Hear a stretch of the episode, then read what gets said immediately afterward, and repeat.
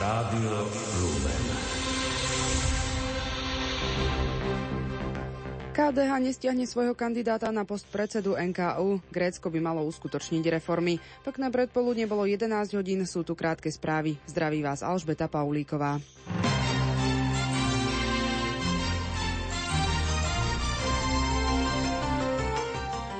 Strana KDH nestiahne svojho kandidáta na post predsedu Najvyššieho kontrolného úradu Maroša Žilinku. Podľa informácií agentúry SITA ich k tomu nabádali z Mostahít a Oľano. Dôvodom má byť fakt, že Žilinka hlasy Smeru nedostane. Zrejme nezíska ani hlasy poslancov, ktorí podporili jeho kandidatúru, pretože už dvaja poslanci zo siete sa volieb nezúčastnia. Predaj Slovak Telekomu vládou môže byť podľa podpredsedu KDH Miloša Moravčíka pre Slovákov nevýhodný. Ako povedal, vláda sa ho chystá predať pod cenu.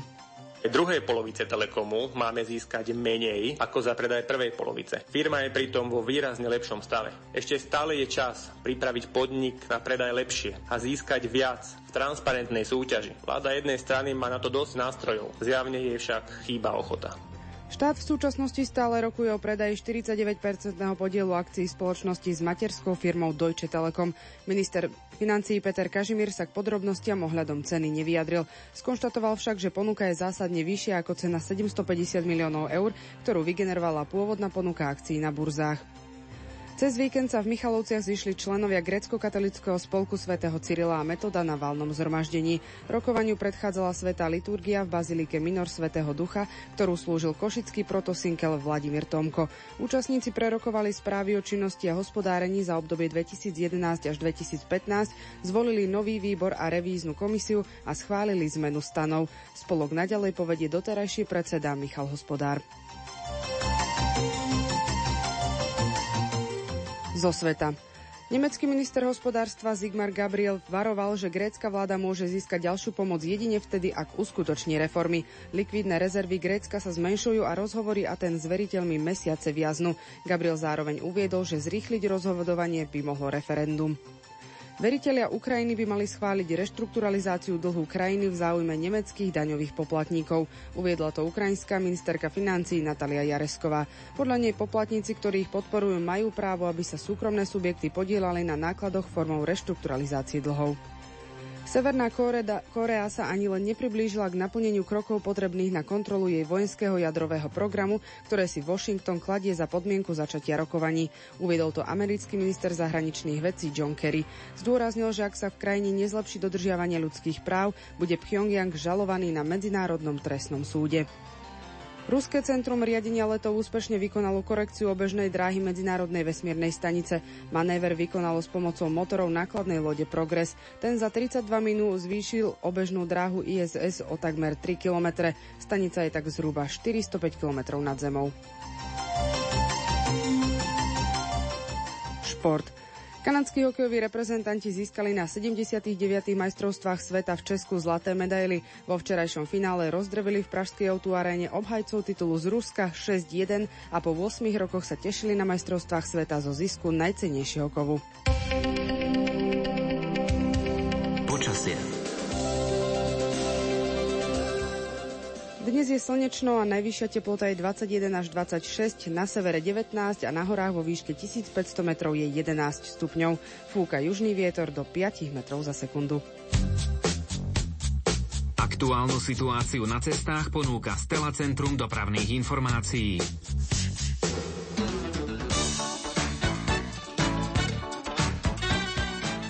So zvýšenou pozornosťou jazdite na D1 za Spišským Podhradím v smere do Prešova. Tu sa presúva nadrozmerný náklad. Úseku počítajte aj so zdržaním. Cestné kontroly sú na vjazde do Hlohovca v smere z Rišňoviec, na vjazde z Trenčína do Nového Mesta nad Váhom a v Hanušovciach nad Topľou na Prešovskej von z mesta. No a pozor aj na maximálnu povolenú rýchlosť. Tu je potrebné dodržiavať v Novákoch, na Milana Rastislava Štefánika v smere von z mesta, v Leviciach na Tureckom rade pri hypermarkete v smere do centra, v Stropkove Tisínci v smere do Duplína. No a pozor aj na mobilné radary, v Šali a okolí jazdí modrá Fabia a medzi Polomkou a Helbou jazdí biela Kia. Svoje informácie z cestnej premávky volajte do Stela Centra na bezplatné telefónne číslo *75.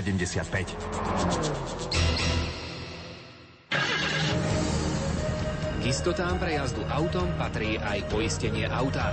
Ponúkame vám ho aj na našej stránke www.lumen.sk.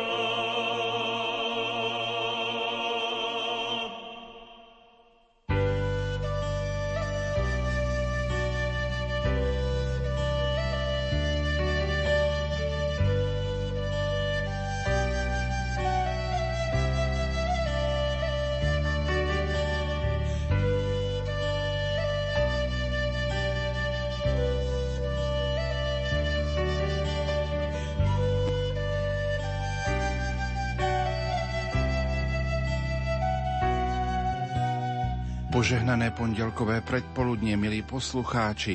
O tejto chvíle pre vás vysielajú majster zvuku Marek Rimóci a moderátor Pavol Jurčaga.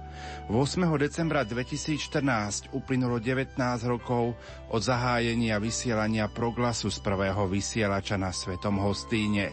Na Hostíne sa uplynulú sobotu konala aj púť médií. Za Rádio Lumen na túto púť putovali riaditeľ Rádia Lumen otec Juraj Spuchľák a programová riaditeľka Zuzana Sakáčová.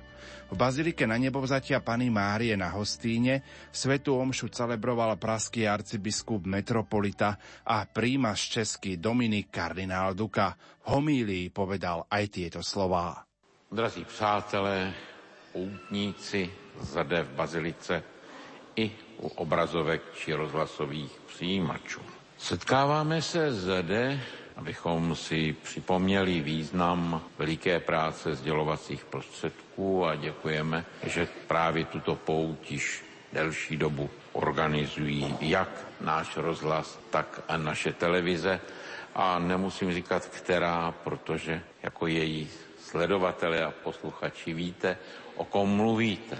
Ale celá jistě zaslouží náš dík i psaná média, i ta, která jsou příliš barevná nebo jsou více černobílá. Ale myslím, že podstata sdílení informací nemusí být rozličná. Někdy to může být i naopak, ale to není kritika. My se setkáváme, abychom zde, na této hoře ochránkyně Moravy, spolu oslavili svátek českého patrona národa, svatého Jana Nepomuckého. Možná, že si neuvědomuje nikdo z nás, ale jméno Jan, či český Honza, je doposud nejčastější křestní, či chcete-li, někteří nejsou pokřtění, nemyslím zde v kostele asi, ale jinak vlastního jména. Jsou to tedy většinou muži. A my víme, že toto jméno najdeme také na stránkách Nového zákona a víme, že to jméno se objevuje dvakrát. Také nositelé jména Jan mají ještě k tomu další vyjádření, většinou příjmení světce, ke kterému se hlásí. Ale ty dva základní jsou Jan Křtitel, který připravuje Kristu cestu, a ten nejvěrnější učedník Jan Evangelista. A taky bychom mohli v našich dějinách jmenovat dvojice Janů. Kdybych začal z dob nedávných, tak asi začnu Jan Palach, Jan Zajíc, Jan Masaryk a další, Jan Zahradníček. Tak také dojdeme tedy i ke dvěma Janům, které si letos chceme více připomenout. Proč? Protože tito dva Janové byli životem a svojí práci spojeni. A je to svatý Jan Nepomucký a jeho tedy mladší souputník mistr Jan Hus. O jednom říkáme mistr Jan, věděli bychom také, že nejenom mistr Jan Hus byl rektorem, ale v Padově v době studií byl také i rektorem svatý Jan Nepomucký. Říkáme velmi často, a jsme takto někdy my katolíci atakováni, vy jste nám upálili mistra Jana Husa, a my musíme říci, kdo? Musíme říci, no ale my jsme si zavraždili svatého Jana Nepomuckého. Protože v obou případech to byl Václav IV., který selhal, panovník. Ano, i v případě mistra Jana Husa. Ne, jeho nepřítelem nebyl Zikmund, ale z Prahy musel odejít. Proč? Protože Václav IV. Přestal držet nad ním ruku a dostal se do ohrožení. Teď si asi řeknete, tak o čem vlastně bude kázání a co slavíme? Ne, my si musíme uvědomit, že tato dvě jména souvisí s velikou reformou české církve, která má své dvě generace. K té první patří svatý Jan Nepomucký. To je ta generace, která si začala uvědomovat, že v momentě, kdy naše království se stalo centrem, kdy Praha byla nejenom hlavním městem zemí České koruny, ale i římské říše, křesťanské říše. To přineslo sebou také nejenom bohatství a rozkvět, ale jak už tomu bývá, a teď se velmi ptejme dobře, jak je to po listopadu 89, když lidé mají více, ne vždy jsou dostatečně odolní vůči různým lákadlům. Tak tomu bylo i v Čechách v této době. Ale tito stoupenci reformy věděli, že je zapotřebí, aby opravdu naši lidé, aby církev čerpala svoje vědomosti z písma svatého. A proto se zrodil první ucelený český překlad Bible. A jako čtvrtý národ na světě se můžeme chlubit, ano, máme vlastní Bibli, českou Bibli. Z této Bible se zrodí i české, i moravské Vánoce, protože tam máme ony písně, které hovoří o děťátku nemluvňátku. Pan doktor lékař svatý Lukáš hovoří tak, jak lékaři do dneška novorozeně, ale maminka tak nehovoří. A právě tato česká Bible se ale stala základem pro překlady Biblí ve všech slovanských jazycích. Z ní čerpá polská Bible. Až bychom došli i k ruské Bibli, která se zrodila v 19. století. Ale je také třeba říci, že si byli vědomi toho, že přece člověk ve svém následování potřebuje vzory. A tak překládají tu slavnou knihu životopisů, zlatou legendu Jakuba de Vorágine či z Varese, tak se to město jmenuje italsky. Bylo zapotřebí přiblížit Krista člověku tehdejší doby. A proto pro řeholnice u svatého Jiří na Pražském hradě napíše Dominikán z Moravy Václav Moravský či Moravec pasionál abatyše Kunhuty. Tedy život Krista. A tak bychom mohli jmenovat dál. Ale je to také doba, kdy se rodí ona veliká touha, a to bych chtěl právě připomenout v roce našeho Národního eucharistického kongresu. Touha po eucharistii, protože zcela jistě v době, kdy 90% lidí neumělo číst a psát, kdy vlastnit Bibli, to si mohl dovolit bohatý šlechtic, bohatý měšťan, ne jednotlivý občan. Mnozí kněží ani neměli Bibli, používali pouze lekcionář. Rovněž taky ale třeba si uvědomit, že je to právě ono hluboké období, kdy čtvrtý lateránský koncil vlastně se snaží vysvětlit tajemství Eucharistie, proměňování, přepodstatnění. A proto tehdejší univerzity jsou nositele prohloubení a rozšíření eucharistické úcty. V té době, které byl formován do své duchovnosti svatý Jan Nepomucký, byli to dva profesoři, mistři. Ten jeden přišel z Vroclavy, původem ovšem rodina byla z holandské Zvole, kde se zrodilo následování Krista Tomáše Kempenského. A možná, že opačně, že právě toto úsilí o duchovní reformu pak sešlo touto cestou do té Zvole. Ale rovněž tak je to druhý mistr Matouš z Krakova. A tak se dozvídáme o tom, že říkají, no Eucharistie, to není jakási odměna za vzorný život, ale Eucharistie to je zdroj, z kterého vždy křesťané žili. Uvědomovali si svatého Augustína, který říkal, že je zapotřebí, aby děti co nejdříve přistupovali k Eucharistii a co nejčastěji. Ale tito dva, především onen zmíněný Jindřich Bitterfeld řekl, nejenom děti, nejenom sestry v klášterech a bratcích, ale všichni a především má-li rodina žít plně křesťanský život, tak to musí být manžele. Tehdy byl velký boj, který říkal, no ale to je možné jenom v době postní a adventní, kdy postní disciplína žádala i od manželů, aby spolu nežili manželským způsobem. A právě tento Jindřich řekl, ne, nejenom, že manželé potřebují Eucharistii proto, aby dokázali naplnit své poslání, ale přece manželství, to je svátost, proto je opravňuje k tomu, aby zrovna tak jako v klášteřích mohli přijímat bez jakého omezení každý den.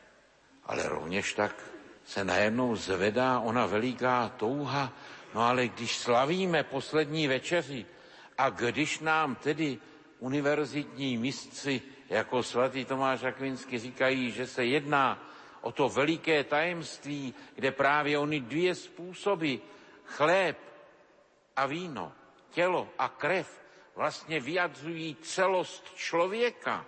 No není vhodné, abychom přijímali tak, jako učedníci Ježíšovi. A je to svatá Kateřina Sienská, která podle historické legendy vedla spolu s Karlem IV. Koně, na kterém se vracel papež z Avignon. Ale byla to ona, když čtete její rozhovory, její duchovní deníky, která stále zdůrazňuje tu skutečnost vykoupení, očištění skrze krev Ježíše Krista. Až se nám zdá, že je příliš často zmiňovaná ona červená barva, barva mučedníků. A tak si všimněme, že i takovýmto eucharistickým člověkem byl svatý Jan Nepomucký. A proto i jeho svátek, protože zbarvil svou víru a své vyznání prolitím vlastní krve, je v červené barvě. Ano, v té úvodní modlitbě jsme slyšeli, že hájil práva církve. Co vlastně hájil? Nezdálo se mu, že by musel zrovna Václav IV. Dosazovat neschopné a neduchovně žijící kněze do vyšších duchovních úřadů. A A když tak to chtěl jednoho ze svých oblíbenců udělat plzeňským biskupem, Jan Nepomucký neváhá, podepíše dekrety a král vlastně, řekli bychom, nemohl další kroky měnit, čili bychom řekli ucelnost. Rovněž tak ale svatý Jan Nepomucký jako význačný právník a kancléř generální vikář tehdejší pražské arcidiecéze, pod kterou vlastně patřila většina Čech a kam se odvolávali i ostatní sufragánní diecéze, bojoval v duchu Karlova kodexu zákoníků, který šlechta odmítla a města, protože se řešila otázka, jak dlouho budou platit některé staré slovanské obyčeje.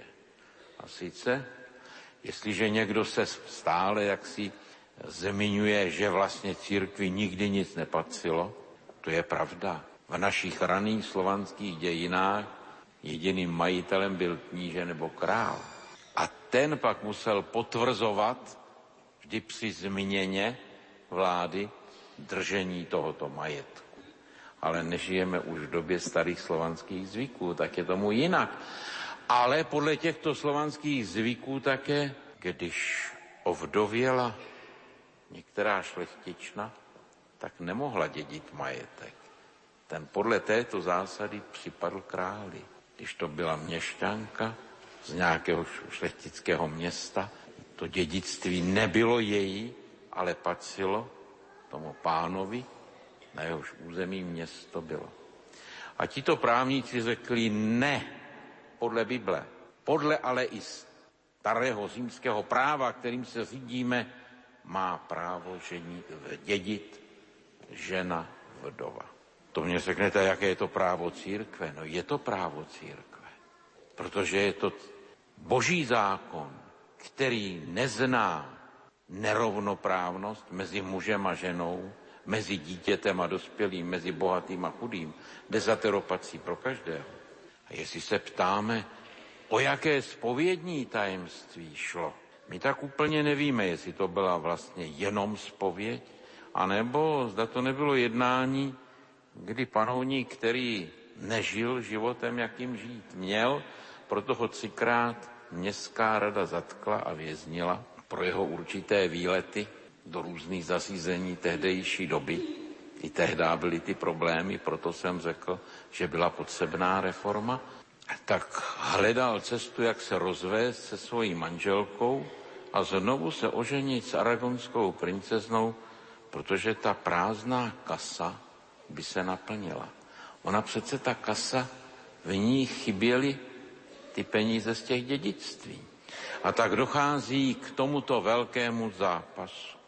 Zcela jistě víme, že jeho osud svatého Jana Nepomuckého je velmi krutý a víme také, že v tom okamžiku ostatní ho opustili, protože se zavázali mlčet, byli propuštěni. No a musíme také říci, že opravdu zbožný a o reformu usilující arcibiskup Jenštej utekl do ciziny, a takže to veliké svědectví musel podat někdo, kdo zůstal věrný, kdo zůstal pod křížem. A tak, jako Jan Křtitel platí svým životem, kdy dokáže se postavit proti mocným, tak také i Jan Nepomucký. Tak jako Jan vydržel pod křížem, tak pod křížem zápasu o právo, spravedlnost a důstojnost zaplatil svým životem svatý Jan Nepomucký. Mistr Jan Hus patřil k mladší generaci. Ta mladší generace, znáte je ze školy, nebudu všechny jmenovat, oni se ani nepohodli, Štěpán Páleč, Stanislav ze Znojma. Podívejte se, jak se nepohybujeme v Praze, ale porád jsme na Moravě. Ti se úplně nezhodli, ale co bylo v tomto úsilí? Bylo to oprávněné úsilí. Byla to kritika rozděleného papežství. Byla to kritika dalších nešvarů, které v církvi procházely. Ale jak jsem jim zmiňoval svatého Augustína, v případě svatého přijímání, tak svatý Augustín udělal jeden krok, zachránil Židy. Že mají a měli po celou dobu určitou svobodu vyznání, určitou autonomii. Ale u ostatních řekl, Pán Ježíš říká v tom podobenství o pozvání na hostinu, když ty, co měli přijít, nepřišli, běžte, přinuďte, ať přijdou ti druzí. Přinuďte. A tak najednou se rodí v té druhé vrstvě pokusu o reformy myšlenka, no když to nejde jinak, tak je musíme donutit. Jak je donutíme? No, neříkejme, že se to nedělá dnes. Jezdí rychle po silnicích, dáme větší pokutu. A tak potrestáme. Zcela jistě už dávno před nimi se trestalo cizoložství trestem smrti. Měli bychom s tím asi hodně problémů a prozídli by tedy naše města, obce. Zcela jistě se tak trestali i náboženské provinění, ale ne všechny. Ne všechna přikázání se trestala tak krutě. Čili je to požadavek, každý těžký hřích má být potrestán. Ale ti, kteří nestojí za nic, ať jsou to kněží, ať jsou to knížata, nebo správci měst, jestliže nežijí podle zásad křesťanských, jejich úřad je neplatný. Mají být sesazeni, jejich rozhodnutí jsou neplatná. A tato opravdu velmi revoluční, ale musíme také říci velmi složitá a neuskočitelná myšlenka přivedla mistra Jana Husa k tomu bolestnému konci, kdy i když se snaží koncilní otcové mu najít cestu, aby zachránil svůj život, on je přesvědčen, že by zradil své přesvědčení a platí svým životem. Myslím, že je zapotřebí toto přiznat. Nezemřel jako mučedník českého národa, ale jako kacíř národa německého, protože na tomto velikém koncilu, jako na univerzitě, se dělily jednotlivé země do takzvaných národů. My všichni za Alpama jsme byli německý národ, anglický národ, francouzský národ, španělský národ. Italové nebyli chápáni jako národ, protože byl papežský stát. 2000 účastníků tohoto koncilu vlastně až do druhého vatikánského koncilu představovalo největší koncil v dějinách církve. Koncil také určitě sporný, protože musel sesadit papeže, neboť dokonce byli nejenom dva, ale objevil se i třetí. Tyto otázky dořešil. Ale i tento koncil se nedokázal zbavit jedné myšlenky, že je možné také dělat reformy pomocí tvrdého právního zásahu. Kéž bychom si to v tomto roce uvědomili, ale také bychom si měli uvědomit, proč svatý Jan Nepomucký se stal populárním světcem.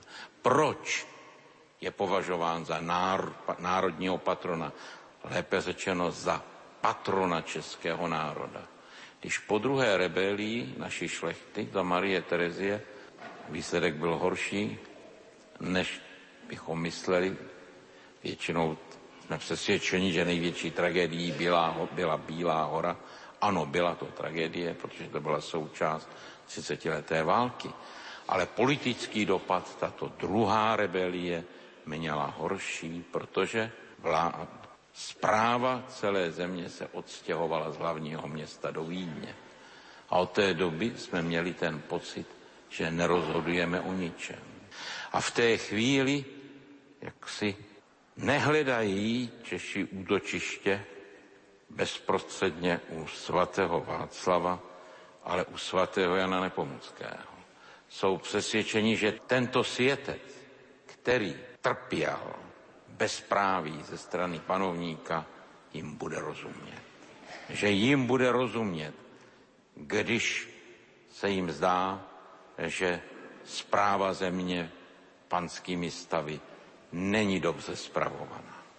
Ale také se k němu utíkali proto, že věděli, že je to svatý Jan Nepomucký, který chrání člověka před pomluvami, a zlou pověstí. Myslím, že to poslední asi je určitá také i výzva pro sdělovací prostředky.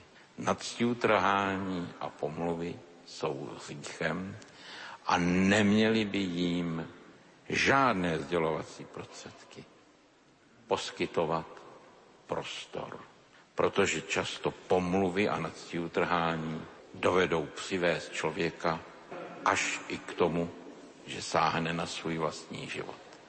Proto aktuálnost svatého Jana Nepomuckého je i dnes. Víme, že u obou těchto Janů se zdůrazňuje jejich mariánská úcta. Podle legendy svatý Jan Nepomucký jezdíval k Paládiu, které váže velkomoravskou říši s českým knížectvím a později královstvím. A mistr Jan Hus na popraviště, když šel, zpíval mariánský hymnus. Proto určitě by mu nevadila na Staroměstském náměstí socha Panny Marie. Amen.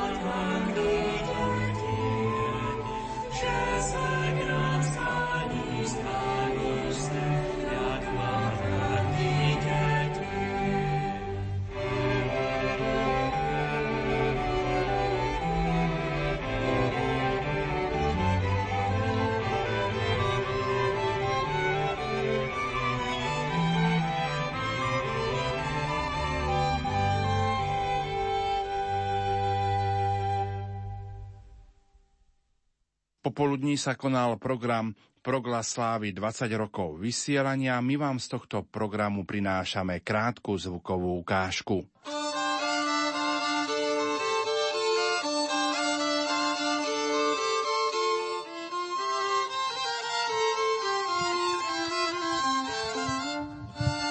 Rádio Proglas. Na Svatého Hostýne.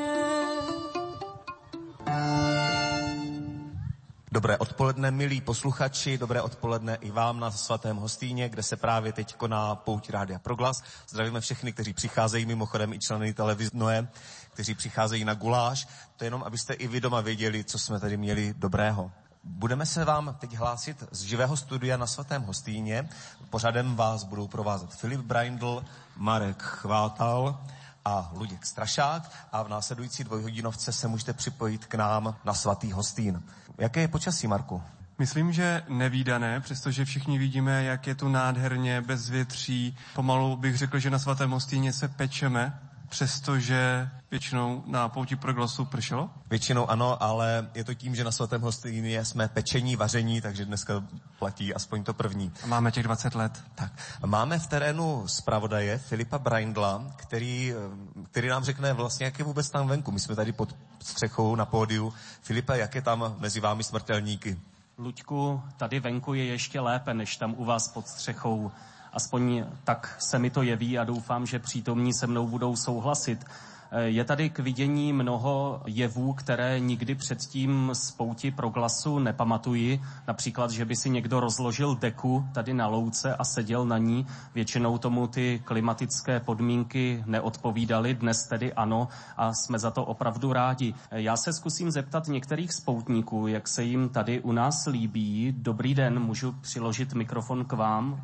No, je to teda úplně úžasný. Jak počasí a ten váš program, co zatím jsem měla možnost sledovat, to je nádhera.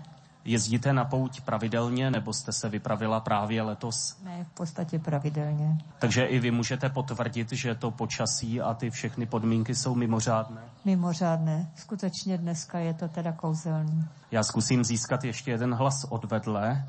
Dobrý den, poprosím i vás o krátké zhodnocení toho, co tady zatím prožíváte na Hostýně. Já jsem tady po dlouhé době, opravdu po dlouhé, možná jsem tu 20 let nebyla a jsem moc mile překvapená, jak to tu všechno vypadá a úžasná mše.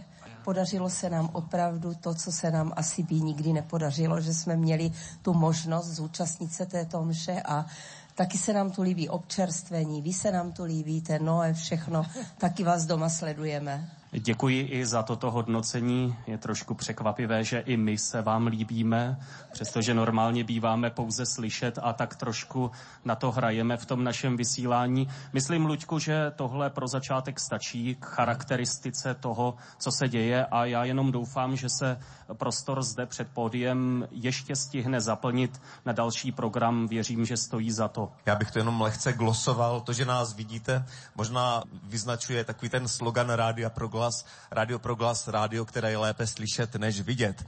Ale není to jenom tak, protože není tady program jenom pro dospělé, ale i pro děti. Ano, my jsme totiž rádio pro celou rodinu, tak byla by chyba, kdyby naše rádio neuspořádalo pouť, které počítá s celou rodinou. Já teď prosím Terezii Breindlovou a Hradka Habáni, aby představili program, který připravili pro ty nejmenší z nás. Tak ode mě taky dobré odpoledne vám všem na Svatém Hostýně i vám všem posluchačům, kteří máte naladěn Proglas. Program pro děti začne o 12:30 tady pod pódiem na takové krásné loučce. Už to máme vyzkoušené od minula, daří se tam úplně perfektně všem hrám a soutěžím, takže se na všechny děti věkově asi neomezeně velice těšíme. Já, kolega Habža, taky Lucka s Marianou a budeme doufat, že se všechny soutěže a hry vydaří. No a co všechno pro vás máme konkrétně připravené, tak to prozradí tady přítomný Radek Habáň. No já jsem právě najal takové šikovné holky, jako třeba Teresku, Marianu, Lucku, takže třeba Marianu jsem obsadil do role slepé babe Jagy, Tereska bude pruhované prase, Lucka bude krvavé koleno. Takže já si myslím, že děvčata moderátorky si to užijou, věřím, že i stejně i tak děti. No a hřebem samozřejmě bude to krvavé koleno úplně na závěr, což bude kolem 3:00. A jenom jsme zapomněli s Tereskou říct, že vlastně během těch našich soutěží, kterých bude opravdu hodně, tak bude Dušan Bauer, kterého možná znáte z vysílání, kouzlit. Takže kdybyste ho chtěli vidět, jak vykouzlí něco krásného, tak to bude v programu taky. Jo, díky. My taky děkujeme. A když byla řeč o dětech, tak poprosím děti ze Skoronic, aby se postupně připravili, protože nám připravili tady jedno takové zpestření. Já si dovolím ještě postřeh pro posluchače, kteří nemohou vidět, co je na pódiu. Přišly děcka ze Skoronic, které vypadají nádherně, jsou ve svých krojích, vypadá to perfektně a věřím, že to bude i slyšet. Tak a poprosili bychom, abyste uvedli, co tady budeme dnes slyšet a vidět. Zdravíme diváky Proglasu. nebo posluchače Proglasu ze Svatého Hostýna jménem děcek ze Skoronic. My vám tady uděláme takovou upoutávku na jízdu králů do Kyjova, kterou tam budeme pořádat my Skoroňáci 16. srpna v neděli v 10:30 na Kyjovském náměstí. A máme dnes mezi sebou krále této skoronské jízdy králů, 10letého Šimona Chytila. Já vám ho představit nemůžu, protože ho vidět nemůžete, ale diváci na Hostýně se podívají, jak vypadá skoronský král Šimon Chytil. Tak ten chlapec v klobouku s pérama, to je ten náš šikovný král. Ta kyjovská brána pěkně malovaná, ta kyjovská brána pěkně malovaná. Kdo ju vymaloval, barvy nešanoval. Kdo ju vymaloval, barvy nešanoval. Vymaloval na ní štverok oní vraných, vymaloval na ní štverok oní vraných, vymaloval ešte černooké devče, vymaloval ešte černooké devče, vymaloval taký koníčka hnedého, vymaloval taký koníčka hnedého. On si ho sedlá, sedle si na neho. On si ho osedlá, sedle si na neho. Ej, letala laštovienka, ej, letala laštovienka, až sa ona černej zemi týkala. Až sa ona černej zemi týkala. Doletel k ní krahulíček malý tak, budeš-li sa laštovienko vydávať,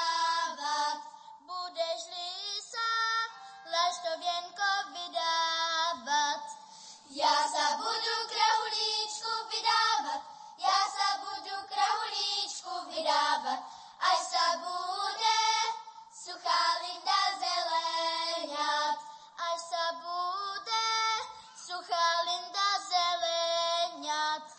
Zaletel ten krahulíček do krámu, a nakúpil zeleného hedvábu,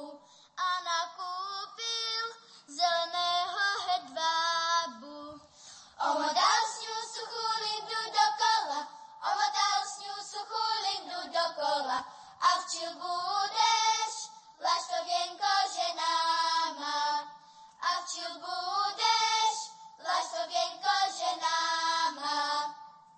Tak, to byl soubor ze Skoronic, ze Svatého Hostýna. Půjď Rádia Proglas. Na Svatého Hostýně. Zdravíme vás ze slunečného Svatého Hostýna, z poutí médií, především z poutí Rádia Proglas, ale také z ostatních, které tady jsou a které za chvíli přijdou pozdravit naše posluchače. Slyšíte živý přenos našeho programu, který se koná těsně vedle baziliky na Novém pódiu.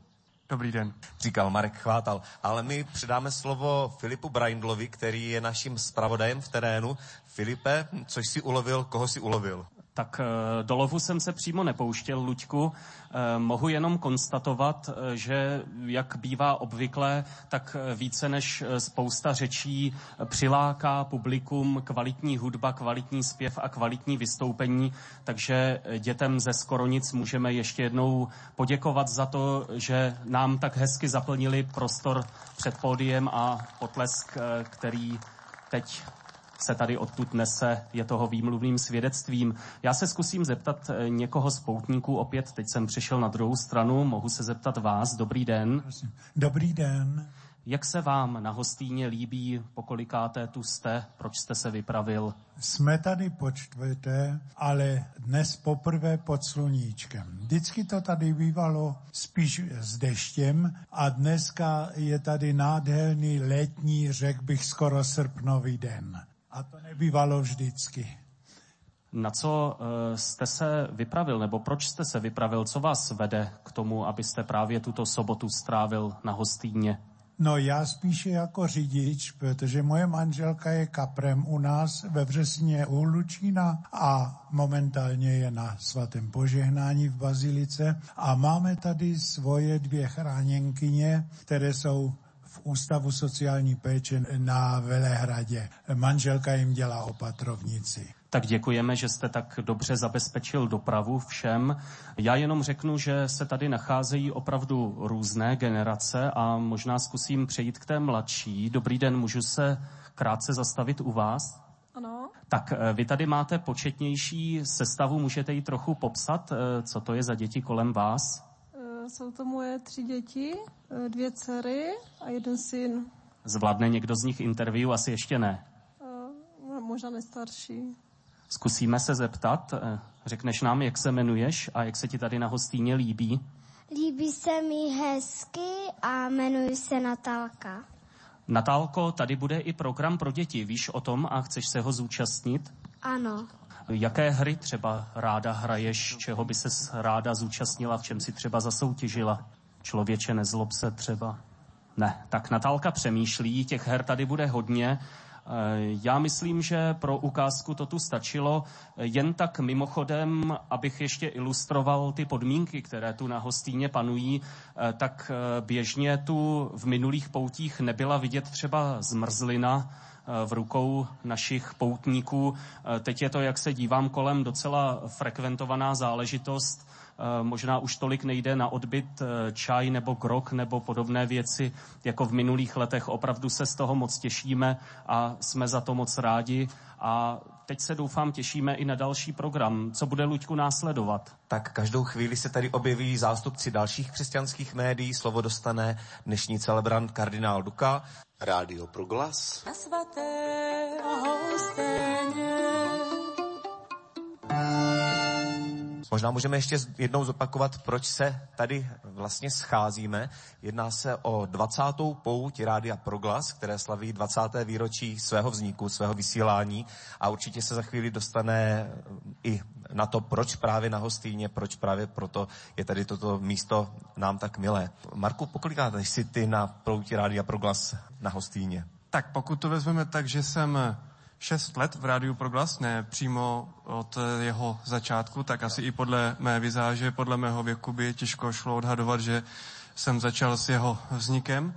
A abych se moc nevytáčel z té tvé otázky, já jsem na pouti Proglasu potřetí, ale mám velice zajímavou zkušenost, podle které asi budu muset jezdit na tu pouť pokaždé, protože kdykoliv jedu na pouť Rádia Proglas a ostatních médií křesťanských, tak je na Hostýně hezky. A kdykoliv jsem nebyl, tak hodně pršelo. Tak Marku, z toho plyne jednoznačné, musíš jezdit mnohem častěji. No, pořád. Protože ty vlastně nám nosíš tady to sluníčko tady do této společnosti. Zjistil jsem, že jo. Tak možná se to dá nějakým způsobem vydedukovat, uvidíme. Já si myslím, že to můžeme třeba experimentálně ověřit při příští pouti, které se zúčastníš, protože si myslím, že pokud bude hezky, tak je to opravdu tebou a tobě nezbyde nic jiného, než chodit tady na tuto pouť. Jde právě o to, jestli to zkoušet pozitivně nebo negativně, jestli tím, že tady budu nebo tady nebudu. Co bude lepší? Já si myslím, že to zkusíme pozitivně, abys tady byl. Tak dobře, zavazuji se. Takže Marek se nám zavázal. No a k nám, k pódiu, se blíží otec kardinál Dominik Duka, který celebroval dnešní mši. Udělal nám během kázání takový historický exkurs o 2 Janech, o Janu Nepomuckém, o Janu Husovi. Otče kardinále, zdravíme vás tady. Vítejte na pódiu. Děkuji pěkně. Otče kardinále, zdali pak jste byl počešen, když jste byl pozván na tuto naši pouť? A tak na to vám nedokážu odpovědět, pač pozvánek přichází 3krát víc, než jsme schopni, nemyslím jenom já, ale celý můj tým obsáhnout. Takže oni mě dají ten určitý výběr, ale protože to byla cesta na Hostýn a díky bohu žádnou jinou aktivitu už v kalendáři nemám, tak jsem nesmírně spokojen. To jsme rádi. Jak vy jste spokojen s počasím, pokud býváte na Hostýně, je vždy tak? Tak, protože zde míváme také exercicie, tak počasí je různé, někdy krásné, někdy trochu hrůzné. ale i v takovém tom špatném počasí to v celku jde, protože před několika pár lety, asi 10, tak jsme tady trénovali s panem biskupem Lobkovicem budoucí výstup na Sněžku.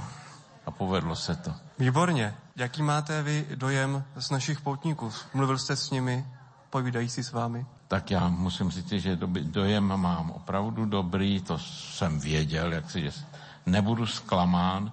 A také jsem si dovolil ten exkurs a delší kázání. Pak když už jste se vydali jako poutníci na tu pouť, no tak přece to nemůžeme odbít jenom 10 minuty. A pak vy jste natrénovaní, když potom se díváte na ty přednášky, ať jsou to tedy z Nového Města nad Metují, tak tím zdravím východočeskou mafii, která tu má své zastoupení, jak jsem zjistil, anebo z charizmatické obnovy. Takže vy jste vzorní posluchači, tak jsem si dovolil jít trošku do šířky, ale přesto musím říct, že jsem některé podstatné věci vám neřekl, protože to už nešlo. Ale byly podstatné. Chtěli být. Otče kardinále, tahoto pouť není jenom pouť Proglasu, je to pouť křesťanských médií. Jaká je role médií a zvlášť křesťanských médií v dnešní době?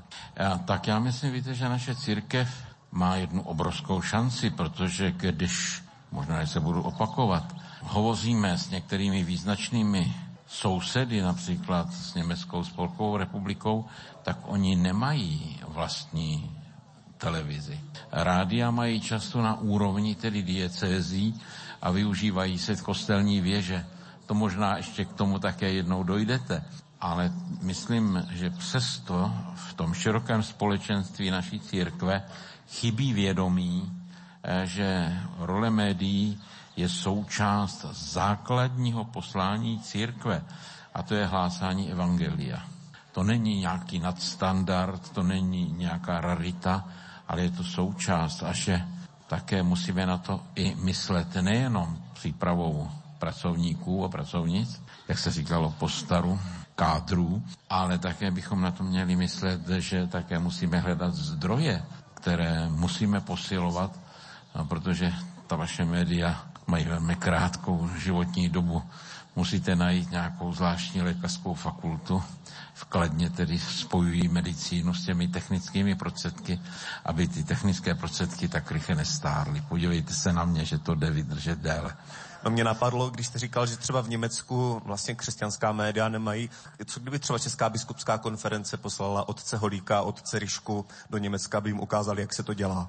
No, tak myslím jaksi, že bych asi neuspěl s tímto návrhem, protože předseda biskupské konference nevládne, ale má tak jako podobnou asi roli o něco níž než britská královna, který je to koordinátor.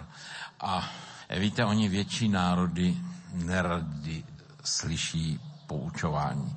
Tak my poučování slyšíme rádi, proto jsme rádi, že jste tady byl, že jste nám řekl, že jste nám ukázal důležitá jména české historie a řekl, jak se k ním postavit. Děkuji za tuto možnost, děkuji za trpělivé naslouchání, kázání, ale myslím, protože to je téma, které také přinášejí vaše média, tak jsem trochu tímto způsobem vstoupil do této diskuze. Díky vám. Také děkujeme. Otec kardinál Dominik Duka. Pouť Rádia Proglas. Na Svatého Hostýně. Další, koho vám představíme, jistě ani nemusíme, je náš pan ředitel Rádia Proglas, monsignor Martin Holík. Zdravím vás, oče Martine. Pěkně zdravím, Marku. Oče Martine, vzpomínáte si na ten den, okamžik, kdy jste se probral a řekl si, založím rádio? Ne, nepamatuji. To je škoda, nemáme o čem mluvit. Tak to bychom měli. Tedy... To nikdy není jeden den, že pravda. Člověka to napadne. My jsme už v létě 90 dělali naplno všechny věci, že jsme si řekli, že ten režim nemůže vydržet a nikoho nenapadlo, že by to rádio nebylo. Šlo to o to, jak ho uskutečnit, jakým způsobem ho financovat, jak ho šířit. To bylo celé. A zatím teď už to před 20 lety vzniklo, funguje to a mění se Rádio Proglas. Jaký z toho máte dojem? Protože vy jste de facto, řekněme, otec a dítě se vám pod rukama mění. Já jenom bych řekl, že je to 25 let od toho záměru, bylo to touto dobou, možná tento týden, dokonce v roce 1991, kdy jsme žádali o první licence a 5 let to trvalo, než jsme tu první dostali. A to přirovnání k člověku je sice hezké, ale není úplně funkční, protože ty věci u organizace rostou jinak. Já mám pořád pocit v tom, že nejsme dobří v mnoha věcech, ve kterých bychom mohli být. Za druhé, vyvíjí se technologie, mění se vkus lidí a my bychom to stále chtěli sledovat, takže to dá hodně práce. Takže pořád jsem jakoby mírně nespokojen s tím, jak to děláme, ale vládne tam nad tím velká vděčnost jak těm mým lidem, kteří už jsou ze všech profesí. Tak samozřejmě Pánu Bohu za to, že je nám dopřáno žít v době, kdy ta média můžeme vytvářet a zároveň, že jsou ještě ti, kteří by je chtěli poslouchat. Pro nás je také zvláštní to, že my fungujeme, žijeme z darů posluchačů. To je věc, která je na jedné straně obdivovaná, na druhou stranu se nám to vytýká. Vy se k tomu stavíte permanentně stejně? To není nedostatek, to je záměr, ale přátelé, když platíme povinně koncese, aby nám fungoval veřejnoprávní rozhlas, tak je to obecný zájem společnosti. Aby bylo něco v době války, nebo aby se věnovalo menšinám. To je nutně potřeba. Evropský prostor je na to zvyklý. A to, když chceme něco svého, takže si to sami zaplatíme, je vlastně nejlogičtější věc na světě. Ano, státe, pomoc nám, aby byla dobrá legislativa, abychom byli chráněni, aby za nás někdo platil pojistné, nebo my sami, ale jinak, co si uděláme, to máme. Takže Proglas a Noe jsou velmi dobrým příkladem toho, jak to může být. Koneckonců i katolický týdeník, který je přece sice placen za tu prodejní cenu, ale i to je založeno jenom na tom, že já dělám tak dobrou věc, že ji někdo chce číst a že se bez sebe neobejdeme. Toľko informácie o púti médií na Svätom Hostíne. Za pozornosť vám tejto chvíli ďakujú Marek Rimovci, Zuzana Sakáčová a Pavol Jurčaga.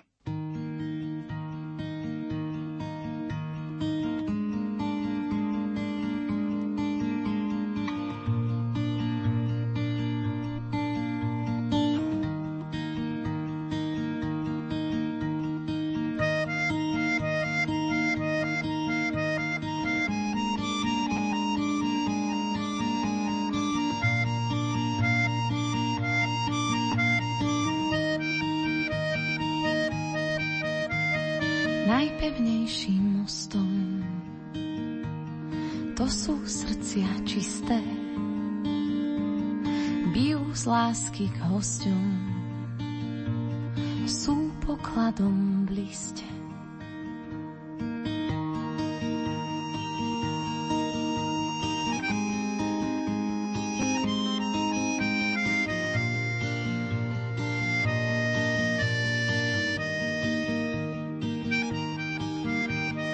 Najsilnejšou mašľou to je srdce verné, svoj poklad už našlo. Hľa, blahoslavené, voláš nás, spomene, za tebou pôjdeme do tvojich nevsieme. Tiež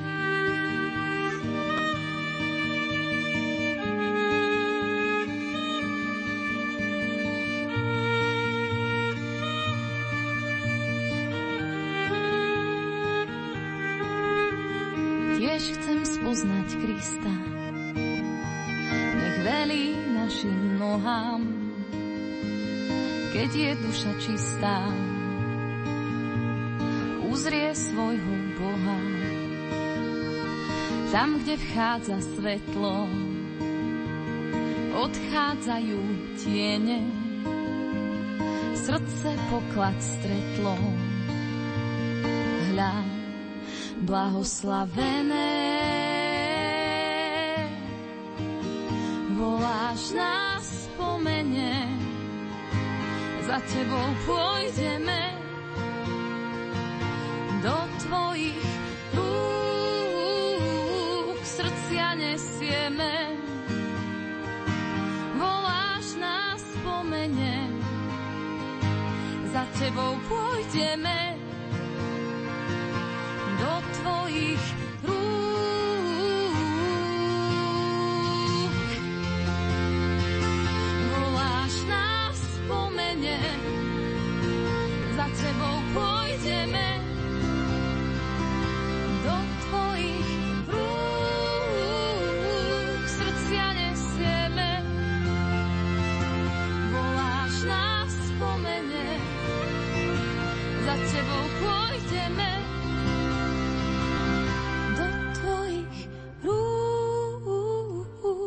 všetko nesieme.